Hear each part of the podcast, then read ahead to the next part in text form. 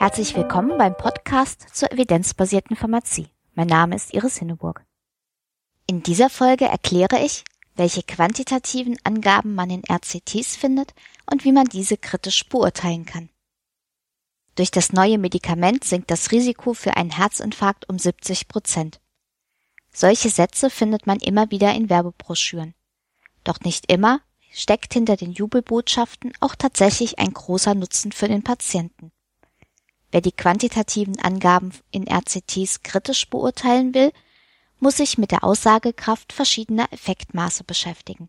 Dazu gehören etwa die relative Risikoreduktion, die absolute Risikoreduktion, die Number Needed to Treat oder das Odds Ratio. Wie groß ist der Effekt der Behandlung? Um diese Frage geht es in Therapiestudien etwa mit Arzneimitteln. In vielen Fällen werden in einer solchen Studie binäre Zielgrößen definiert. Ein solcher Endpunkt kann eine von zwei Ausprägungen annehmen. Ein typisches Beispiel ist die Mortalität. Ein Patient ist verstorben oder er ist noch am Leben. Oder auch ein bestimmtes kardiovaskuläres Ereignis. Der Patient hat einen Herzinfarkt erlitten oder nicht. Der Einfachkeit halber beschränken wir uns in dieser Podcast-Folge auf diese binären Endpunkte. Bei RCTs mit binären Endpunkten kann man vergleichen, wie viele Patienten mit dem Endpunkt es in der Behandlungsgruppe und wie viele in der Kontrollgruppe gegeben hat. Dieses Ergebnis wird häufig in einer sogenannten Vierfelder-Tafel dargestellt. Ein Beispiel findet sich in den Show Notes auf meinem Blog. Aus der Vierfelder-Tafel kann man verschiedene Effektmaße berechnen, um das Ergebnis der Studie quantitativ auszudrücken. Am leichtesten sind diese Effektmaße zu verstehen, wenn wir das an einem Beispiel durchrechnen. Also, in einem RCT wird untersucht, ob ein neues Arzneimittel gegenüber der Standardtherapie bei Patienten mit Vorhofflimmern einen Schlaganfall verhindern kann. Jede Gruppe umfasst 2500 Patienten, insgesamt also 5000. Diese Patienten werden über einen Zeitraum von fünf Jahren behandelt. In der Behandlungsgruppe treten 75 Schlaganfälle auf, in der Kontrollgruppe 100. Oder anders ausgedrückt, die Ereignisrate in der Behandlungsgruppe liegt bei 75 von 2500, in der Kontrollgruppe bei 100 von 2500. Jetzt kann man beispielsweise das relative Risiko berechnen. Damit beschreibt man das Risiko, mit dem das Ereignis in der Behandlungsgruppe im Vergleich zur Kontrollgruppe auftritt. Also teilen wir die Ereignisrate in der Behandlungsgruppe durch die Ereignisrate in der Kontrollgruppe und erhalten als Ergebnis für das relative Risiko 0,75. Das Risiko in der Behandlungsgruppe liegt also niedriger als in der Kontrollgruppe. Bei einem relativen Risiko von 1 wäre kein Unterschied zwischen den Gruppen vorhanden. Den Behandlungseffekt kann man auch über die relative Risikoreduktion beschreiben. Damit lässt sich die Frage beantworten, wie stark nimmt die Ereignisrate in der Behandlungsgruppe im Vergleich zur Kontrollgruppe relativ ab. Die Berechnung ist einfach und liefert eine Angabe in Prozent. Das berechnete relative Risiko wird von 1 abgezogen und mit 100 multipliziert. In unserem Beispiel erhalten wir so eine relative Risikoreduktion von 25 Prozent. Die relativen Angaben erlauben aber keine Abschätzung, wie groß der Behandlungseffekt in absoluten Zahlen ist.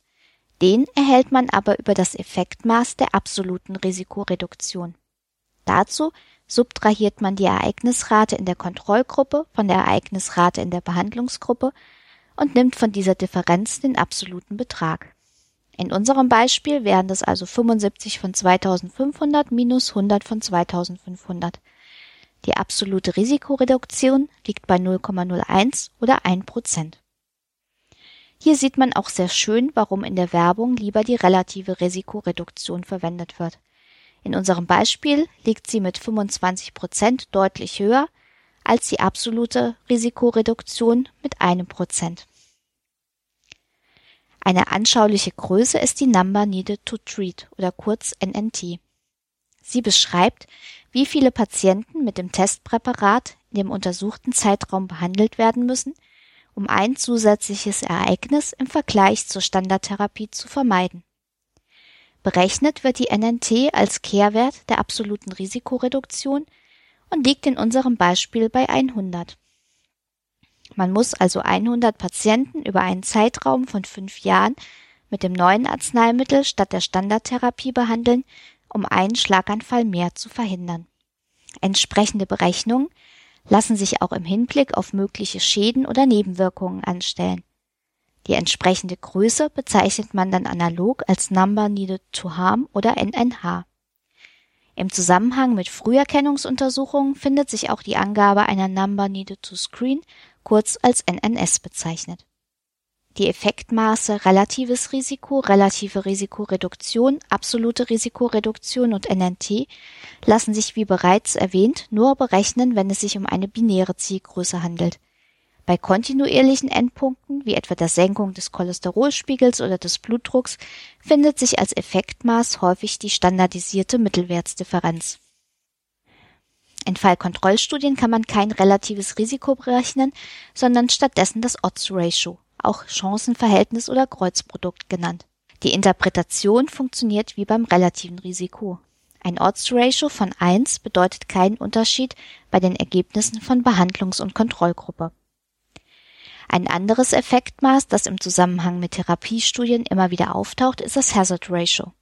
Es wird als Effektmaß in Studien verwendet, die die Überlebenszeit von Patienten untersuchen, also etwa in onkologischen Therapiestudien. Das Hazard Ratio wird ebenfalls wie das relative Risiko interpretiert. In dieser Folge haben Sie erfahren, welche Effektmaße in Studien vorkommen können und wie sich bei binären Endpunkten Effektmaße wie die relative und absolute Risikoreduktion berechnen lassen. Alle Beispielrechnungen und weiterführende Literatur finden Sie in den Show Notes auf meinem Blog. In der nächsten Folge geht es um die Frage, was es mit dem Konfidenzintervall und den P-Werten auf sich hat und wie man unterscheiden kann, ob ein Studienergebnis nicht nur statistisch signifikant, sondern auch klinisch relevant ist. Bis dahin alles Gute und bleiben Sie schön kritisch. Sie hörten den Podcast Evidenzbasierte Pharmazie von Iris Hinneburg. Wenn Sie Fragen, Anmerkungen oder Kritik äußern möchten, freue ich mich über eine Nachricht an medizinjournalistin.gmx.net oder einen Kommentar auf meinem Blog unter www.medizinjournalistin.blogspot.de.